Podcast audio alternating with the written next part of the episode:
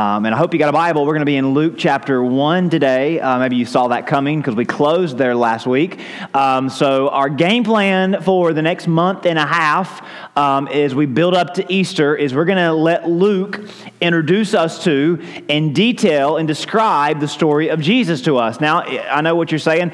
I know who Jesus is, Justin, so I don't need to be introduced. Well, maybe it would be good for us to go back and see through the eyes of the original uh, group who uh, met him for the first time time. And maybe it would be good for us to see through the eyes of those who have not yet met Jesus so that we might better understand um, those around us, those that we often don't know how to relate to who haven't yet Uh, met Jesus and, and, don't know him like we know him. So I hope over the next month or so that as we kind of go back to ground zero and as we kind of assume the role of these original followers, even before they were followers, these original eyewitnesses to the events that we know like the back of our hand, that we know so well and we can quote and talk about and, and sing about, but to go back to a world when it wasn't normal and when it was brand new. So if you weren't here for the introduction, uh, we talked about how Luke, Luke, who was a physician, uh, was a follower of Jesus. He became a, a Christian under the teaching and preaching of the Apostle Paul.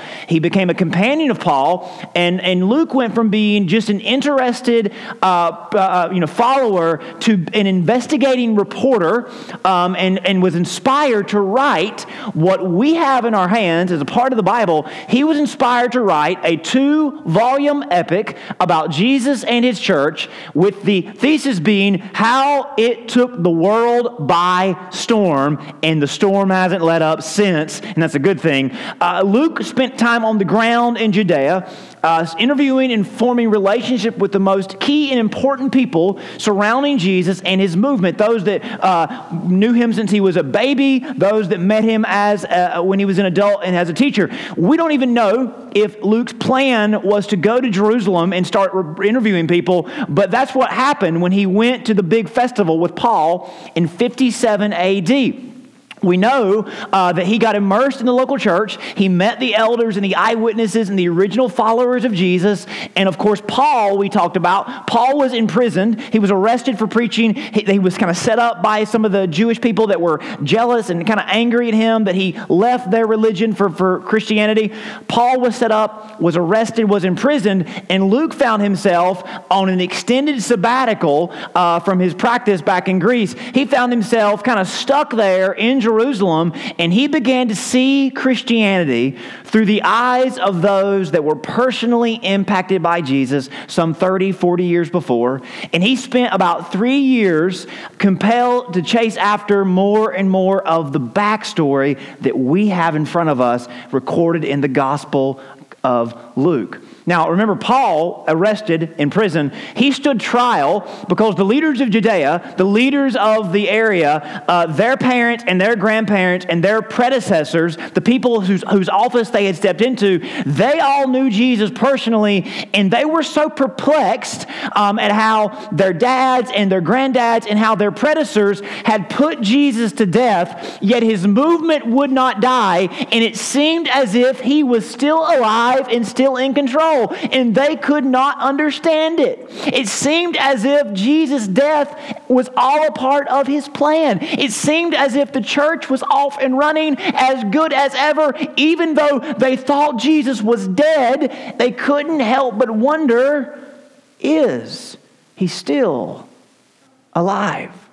So Paul was on trial there in front of these men, these leaders, these kings, these politicians who wanted to know more about Jesus. And Luke was in the audience, uh, a part of this extended, drawn out court process. And I believe we, we, we kind of came to the conclusion that the words of Paul uh, and the undying interest and the appetite and desire to know more about Jesus and his accusers' hearts, that we believe that's what inspired Luke to put all that he had learned down in words and dig even deeper. And I want to remind you something that we closed with last time. I want to show you a little piece of Paul's argument when he was in court that day that Luke took notes from, that Luke recorded for us in the book that we call Acts. I want you to hear what Paul said as he kind of closed his argument against, in front of those politicians, in front of those accusers. Paul said, I am not out of my mind, most excellent Festus, but I am speaking true and rational words. Notice, Paul was not on trial that day saying, Y'all, you just got to believe. I-, I, know you can't explain it, I know you can't prove it, but you just got to believe. Paul believed what he was preaching could be proven. He believed that what he, could, what he was preaching could be fact checked. And of course, Luke had spent years doing just that. And Paul said, I stand to you on truth and on reason. For the king knows about these things, and to him I speak boldly, for I am persuaded that none of these things has escaped his notice. For this has not been done in a corner. This was done in your own country before your own eyes. I want to talk about this because this is really the, the place that Luke brings his gospel to us from. I think we need to have a conversation uh, about the ideas of what is truth and what is reason and these concepts of faith and belief. Now, stepping away from Christianity and anything religious, would you all agree that in every aspect of life, we believe you make you, you, you place faith in things or people based on evidence, right?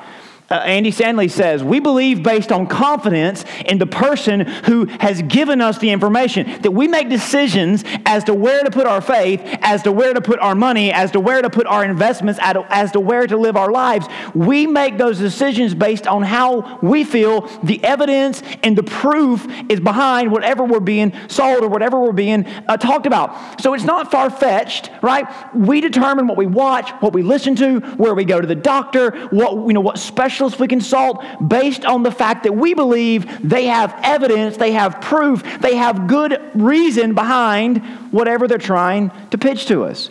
So, Paul appealed based on truth and reason, having a certainty pertaining to the thing he was preaching, the person he was preaching about.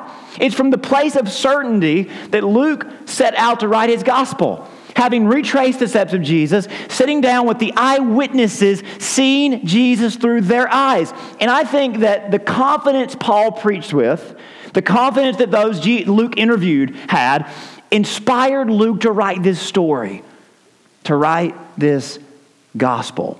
So when we read Luke's account, we can have certainty, as he tells us in his prologue, that what we're reading actually took place. Now, with that being said, let's read Luke 1 1 through 4 as Luke kind of sells us on the idea of why we should read more. He addresses a, spe- a, particular person, a friend of his, maybe a patron, but I think he's addressing all of us. Inasmuch as many have taken in hand to set in order a narrative of those things which have been fulfilled among us, just as those who from the beginning were eyewitnesses and ministers of the word, delivering them to us, it seemed good to me also, having had perfect understanding of all things from the very first, from the very beginning, to write to you, I love this, an orderly account, oh, excellent Theophilus. And look at verse 4 and underline this, highlight this verse, if you will, that you may know the certainty that you may have absolute full assurance of those things in which you were instructed or of what you have heard about. You know what Luke's trying to tell us?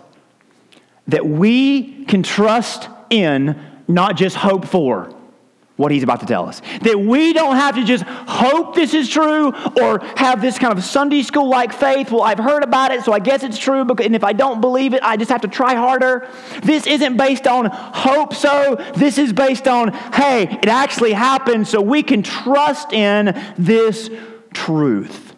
This is bigger and better than just believe more. This isn't stepping out on nothing, thin air. Listen, we don't appeal. Luke doesn't appeal to us based on an uncertain hope, but rather with certain faith, a confident trust. Luke's gospel, I want us to understand this, is proof. And you say, well, how do you know, Justin? Because he talked to eyewitnesses. He experienced it himself, of course, but he experienced what he experienced could be traced back to the source, the source being the life of Jesus Christ, of Jesus of Nazareth.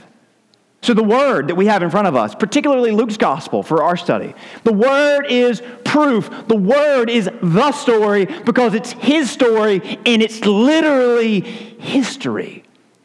Again, this is so big in terms of spreading the gospel because we spread not just a religious a list of religious commandments and some legends that are written about things that may or may not be true or may or may not matter if they're true. We are spreading something that actually happened, and here's the best part: those that actually saw it wrote about it and talked about it, and we have proof. Isn't that what Luke tells us in verse 4? Especially, you can have the certainty, the assurance. Now, similarly, I'll show you this before we move on. John tells us the very the same in a little different way. Um, in his version of the story, except he puts it at the end of his story. Listen to what John says uh, when he uh, about why he wrote about the story of Jesus and why he believes the story of Jesus can change your life. He wrote this at the end of his gospel.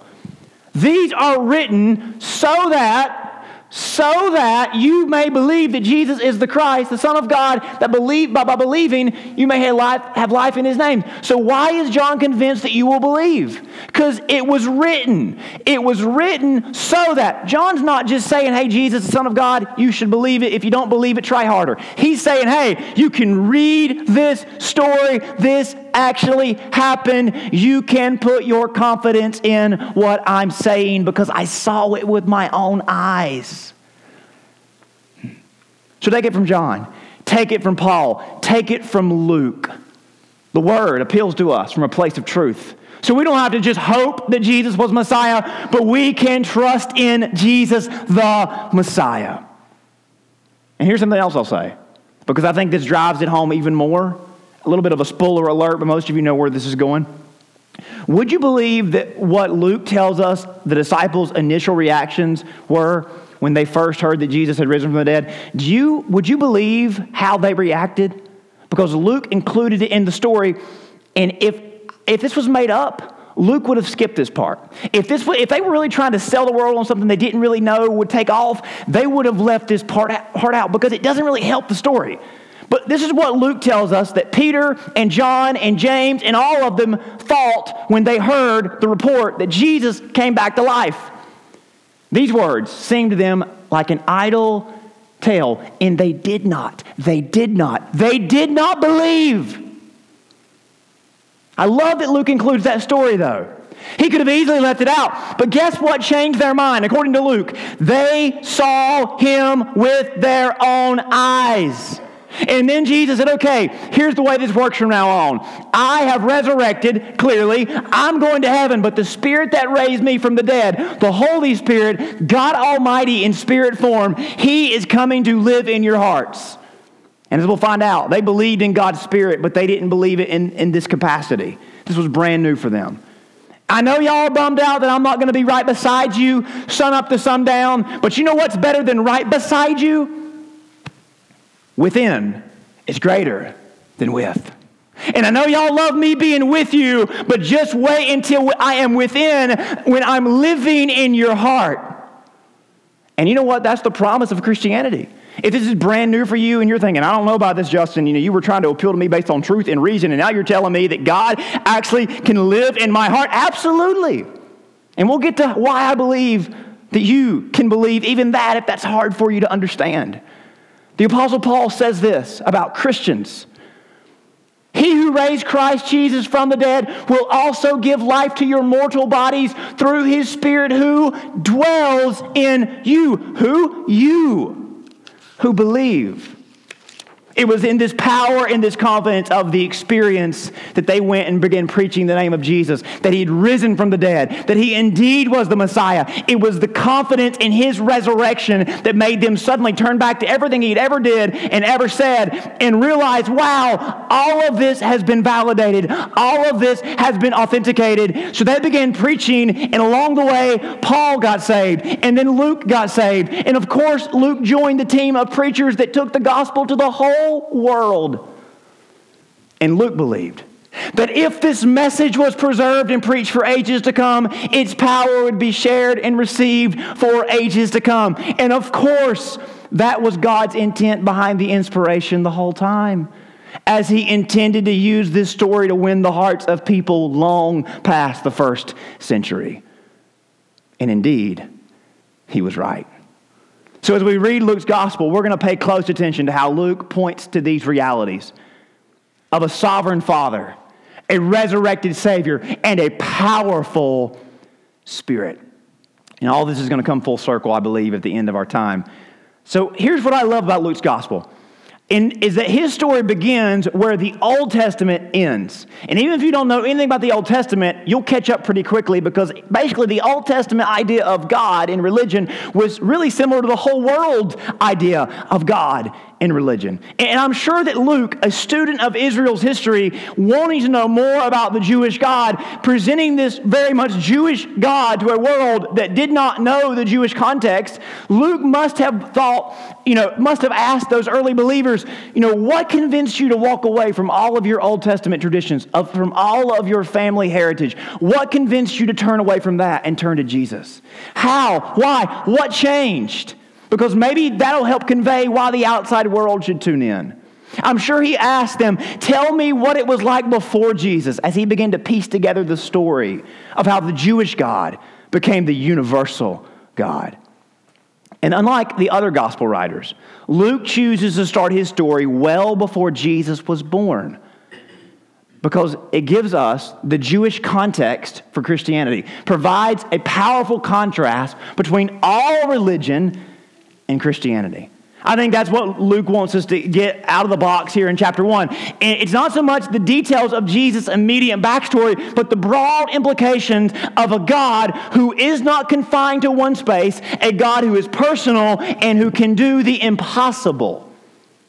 We're going to see all these come to life as they reflect the different aspects of God the Father, Son, and Spirit. And if you think about it, Luke begins his story in the most religious of places, the Jewish temple. Any religious person of the ancient world could identify with a temple where God was supposed to live. He introduces to us two very religious people in a very religious place, abiding by all the rules, but all of their religion wasn't doing anything for them. And maybe you identify with that. Uh, I'm sure the ancient world did. Maybe you identify with it. Maybe that resonates with you. You're trying to be religious. You're doing the religious stuff at the religious places, following all the religious rules, but nowhere, you're getting nowhere and nothing's happening. Luke drops us in the life of two very religious people who weren't getting anywhere. Luke 5 continues the story, or actually begins the story proper. There was in the days of Herod, the king of Judea, that's going to be important for us, a certain priest named Zacharias of the division of Abijah. His wife was of the daughters of Aaron, and her name was Elizabeth. So here's our two people, Zacharias and Elizabeth. And they were both righteous before God, walking in all the commandments and ordinance of the Lord blameless. So we have these words righteous and blameless, walking in the commandments. But they had no child because Elizabeth was barren and they were both well advanced in years. Here's why that's important because the older you got, the closer death was approaching. And nobody could stop death, not even God. Verse 8 So it was that while he was serving as a priest before God in the order of his division, according to the custom of the priesthood, his lot, or they drew straws, fell to burn incense when he went into the temple of the Lord. And the whole multitude of people were praying outside at the hour of incense. This was a daily tradition, and Zacharias was one of the few people that had continued to hold this tradition up. Religion had promised the Jews for ages if you do this and if you do that, if you strictly adhere to and do not waver, if you, if you, if you obey, then God is obligated to bless. Maybe you've heard that. Maybe you've grown up in that kind of environment. That if you do, if you do X, Y, and Z, then of course God will do A, B, and C.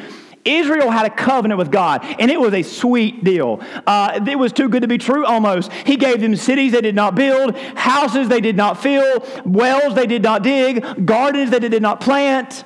He brought them into the land of milk and honey, but he made a covenant with them. And the covenant went something like this so you shall keep the commandments of the Lord your God by walking in his ways, by fearing him. For the Lord your God is bringing you into a good land.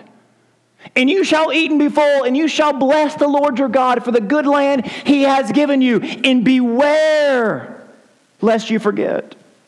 Because the God who gave it to you can take it back. from you.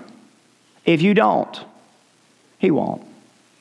Over and over again, you'll find this warning almost as if Moses was writing as if he had seen the future and knew what was going to happen. The people could never bear the weight of the law. They realized it was impossible to overcome the shortcomings of their flesh. Try as they might, they never could bear the weight. This was never a surprise to God, though. If you read the whole story, it was, it's why he always would send a deliverer. He always promised a savior who would pick up the slack when they indeed forgot.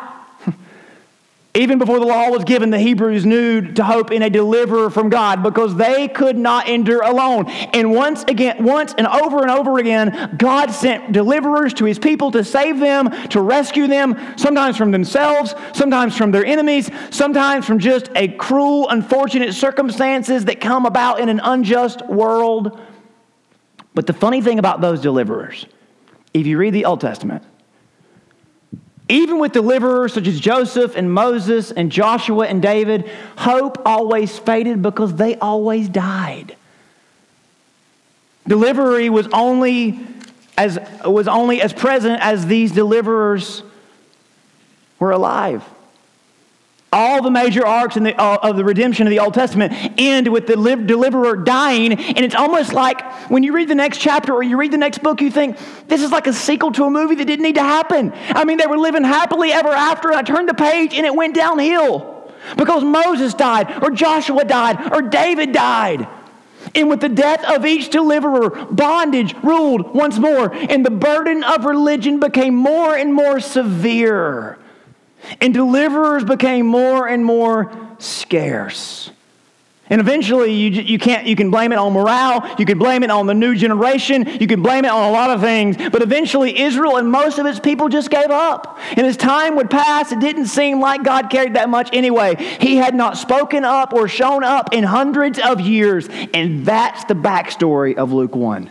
The last, the last of the people, the last of the people that heard from God was over 400 years ago. God promised a messenger who would bring his word once more. He promised a Messiah who would once and for all save the people. And God made it clear that if I don't, if I don't, it won't get better. But they had lived so long. If we don't, if we don't, and God said, no, no, no, no, no. That's not how it's going to work in the new age. Y'all can't bear it. So I'm going to roll my sleeves up and do it for you. And this is how kind of God signs off the last verse of the Old Testament. And He will turn the hearts of the fathers to their children, the hearts of the children to their fathers, lest I come and strike the land with a decree of utter destruction. That if I don't do this, y'all can't fix yourself. You cannot save yourself. Please stop living in that world where you think that you can. And I don't expect you to. The last word of the Old Testament is curse or destruction. It's one used often in the Old Testament that captured just what sin resulted in disaster. Nothing was salvageable, no ounce of redemption. Without the Messiah, the mess would only pile higher. Things would get worse under the weight of sin's curse. And we find in our text that there was a remnant of religious Jews who still kept going day after day to the well, holding out hope. And not to discredit them, they were doing what they knew to do. They were seeking God. Nobody else was. They were holding on to what little hope was left. They were doing all they knew, and yet they were still getting nothing. Compared to those who weren't attending or coming to the temple, you'd say, well, at least they had hope. But as the scripture says, hope that is deferred can make you more sick than no hope at all. And the hearts of believers were far past sick, they were numb. They continued to go through the motions despite how defeated they were. But maybe, maybe just one day, someday, God would return. And little did everyone know that day had finally come. And I can imagine when Luke was interviewing a very old Zachariah and Elizabeth, as they began to tell the story, I imagine them saying we were doing everything we knew to do, but nothing was changing except we were aging, and as always, nothing could stop death.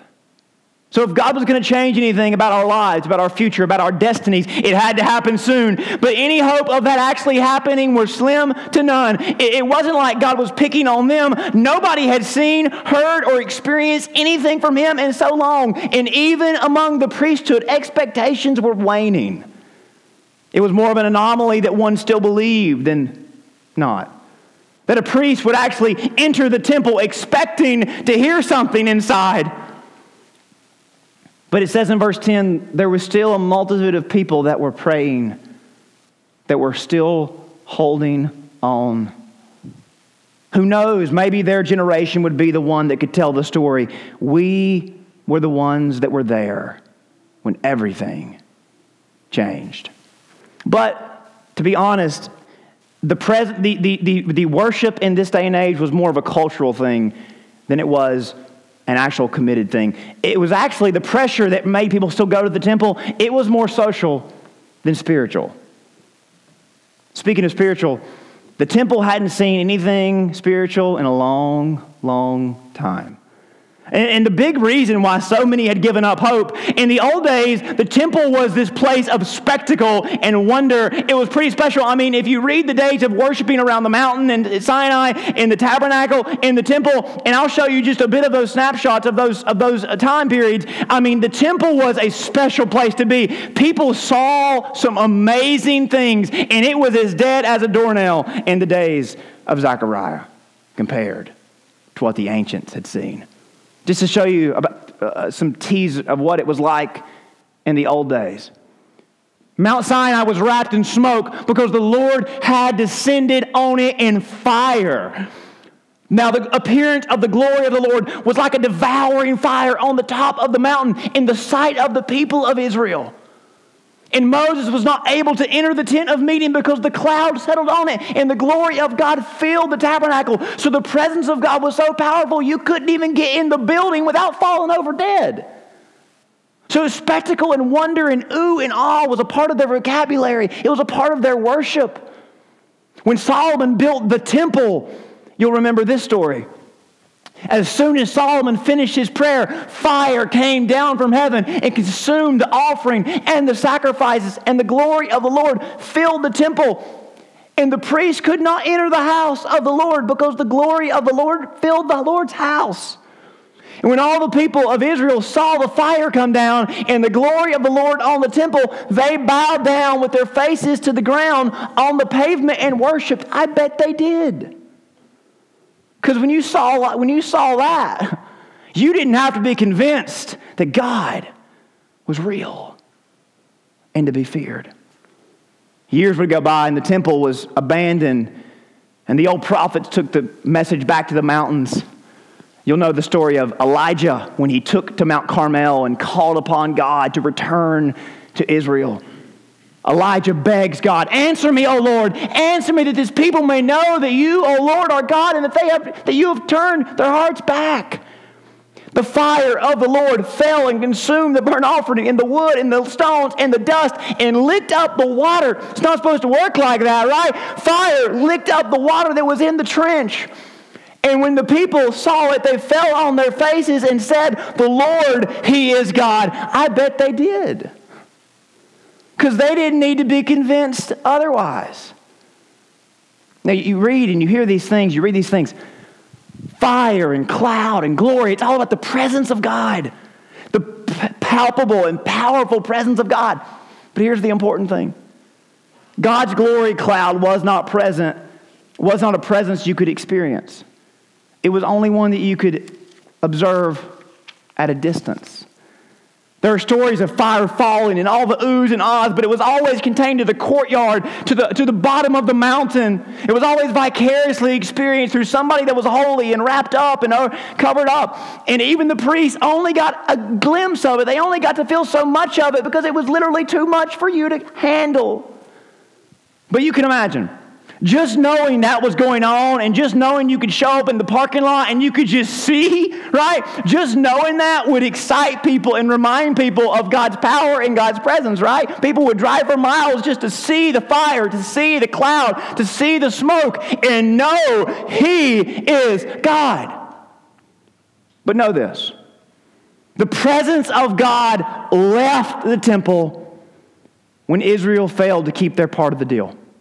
You can go read Ezekiel. Literally, a chariot with angels on both in both seats shows up, in the Spirit of God leaves the temple, and they pick it up at the door. It's an awesome story, Ezekiel 10. They pick it up and they take off to heaven, and Ezekiel stands there weeping as he knows what that means that God's Spirit had abandoned the house. And the place was destroyed. And years later, the, the, the, Jews came back into the land to rebuild, and they built the temple back, and God didn't, jump, God, God didn't return. And the prophet said, He's going to come back. Don't worry. Don't, don't stop believing just yet. He's going to come back. Haggai said this, or God spoke through Haggai My spirit remains in your midst. Fear not. For thus says the Lord of hosts, yet once more in a little while I will shake the heavens and the earth. I know you can't feel me like you used to. I know the house isn't what it used to be. And I know the fire and the cloud and the smoke and all that's gone. But just wait. What I'm doing next, woohoo, it is going to top that. He told that generation that returned from the exile that the next phase would be even better, even greater. Now, buckle up for just a minute. We're going to see how God has fulfilled this promise. The temple is rebuilt, 400 years go by, and things are just not what they once were.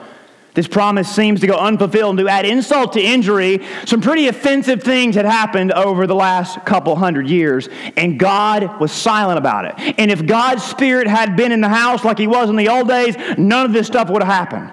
And if God's Spirit was ever going to come back, it was during these things He should have and would have showed up.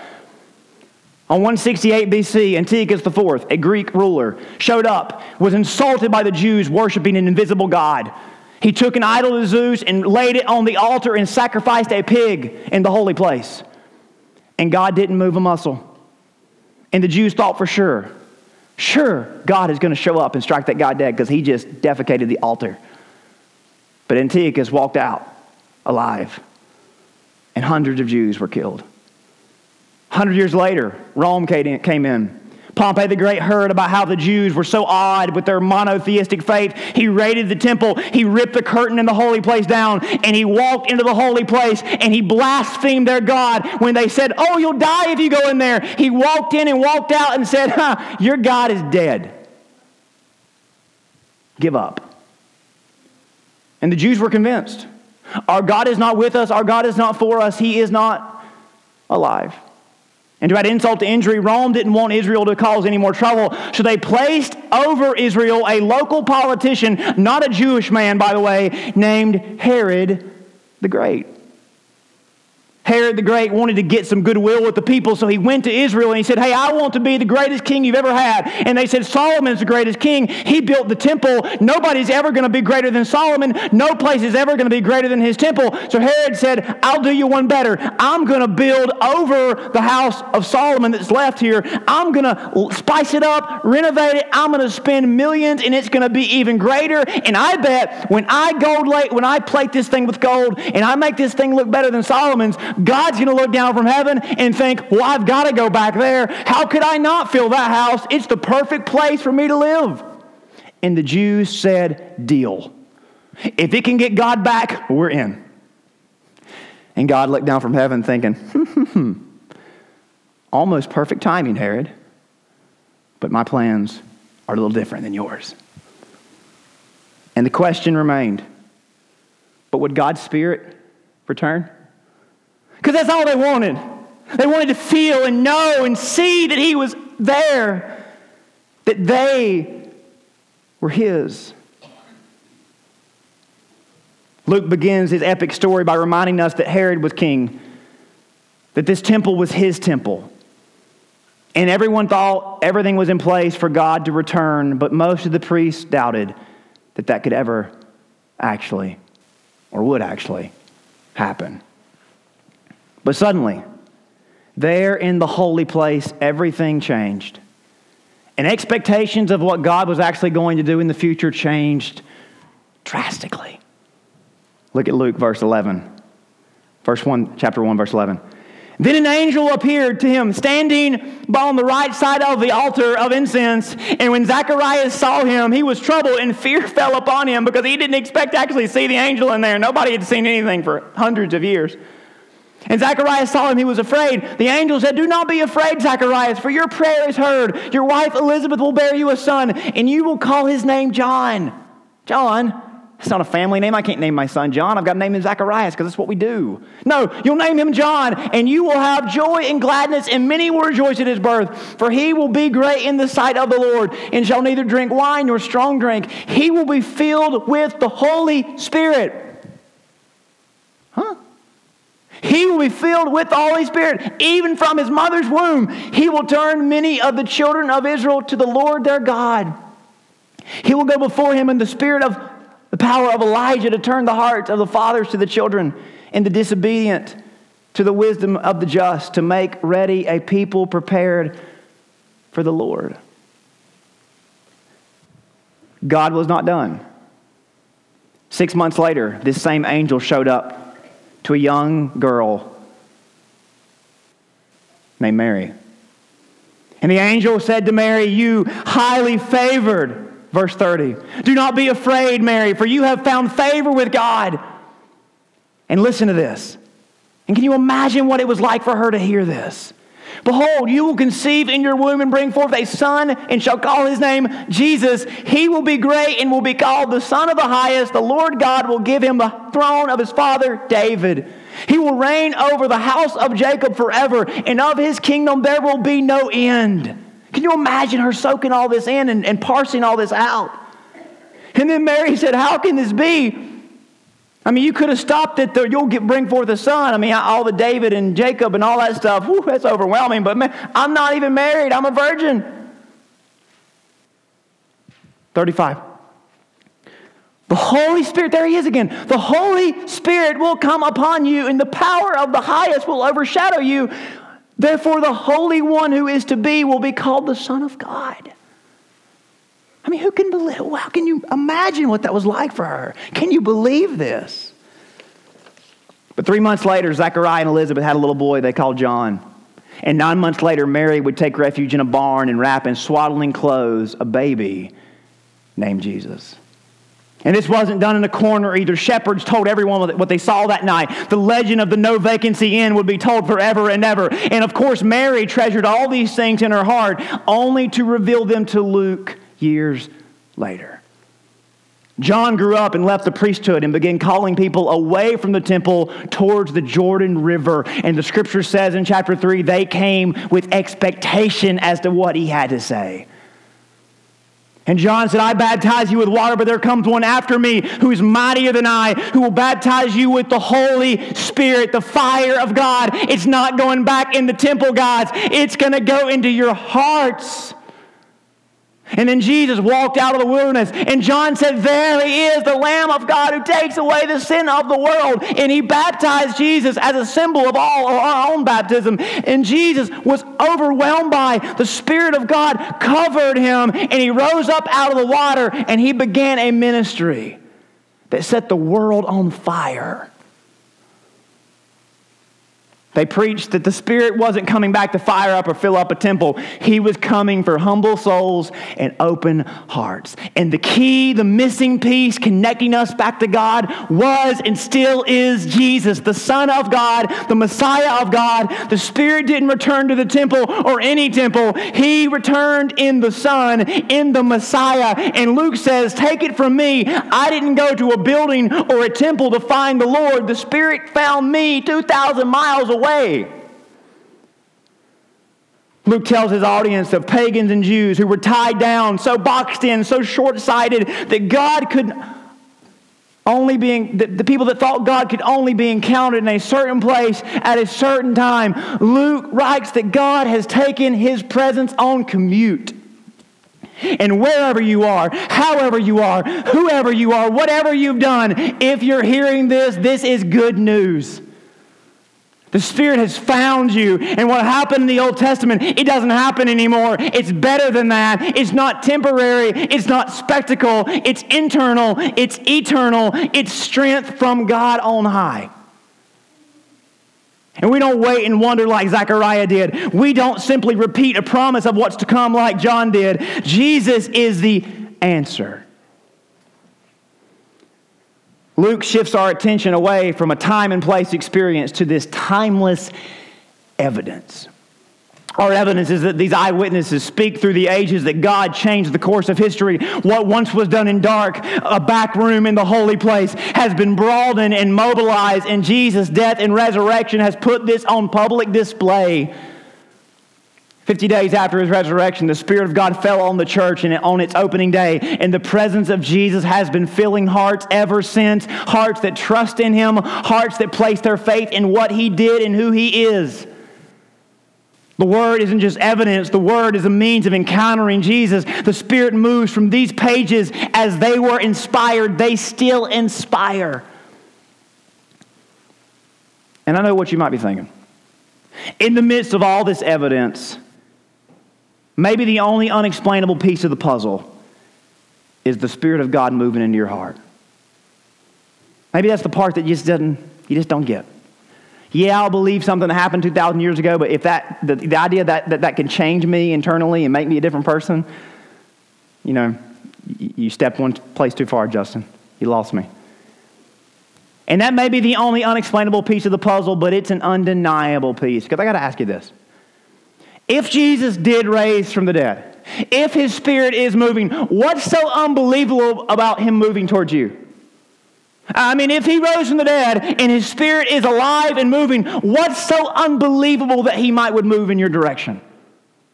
If God loves you, if God can fill hearts, why is it so unbelievable to think that he can move into you? And I know it's not unbelievable to you because you can feel it. And there's something telling you, I've got to respond. Jesus is alive. His Spirit is present today, surrounding you. And if you're a believer, you've received Him, you've been baptized in Him, you were saved, immersed into His life, and you can be renewed and filled by Him every day for guidance and direction for whatever you come across. And listen, God isn't a genie in a bottle at our bidding, He's a presence in our heart, leading us to do His will, to live a holy life as the sovereign creator would have us to do. Maybe your prayer today needs to be God, surround me with your presence. If you're, if you're not a believer, if you've never been saved, or maybe you believe, but you just never had, had a, you've never had this personal spiritual relationship with God, and you don't know if it's really for you. Pray, God, surround me with your presence.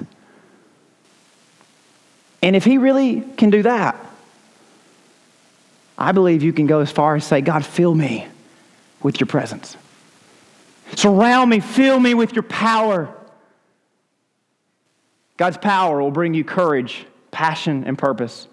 He'll take fear away. He'll make you bold and passionate. He'll direct you every day for His glory, for creation's good. It all began with an ordinary priest who encountered an angel who told him the first world changing move was to have a baby named John.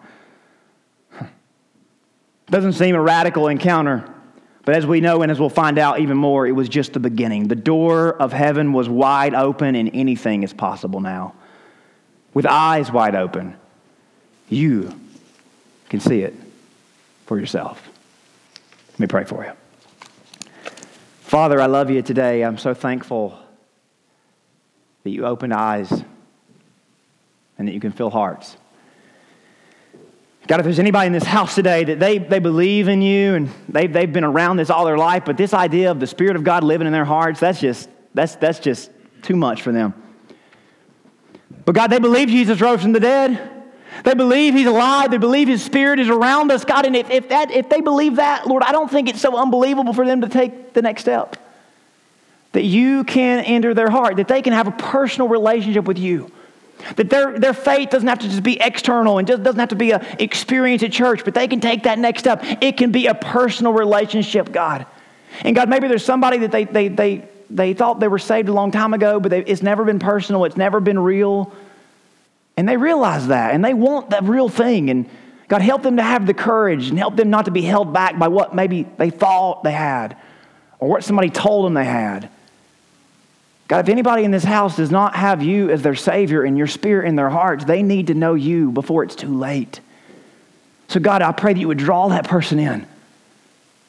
God, for the rest of us as believers, if your Spirit lives in us, God, I pray that we would have that desire to be filled and renewed and strengthened every day. God, thank you that you, you didn't just stay in that holy place, but you went to people. And you're here for our people. And we just want to give you praise for that today, Jesus. We ask all of this in your name. Amen.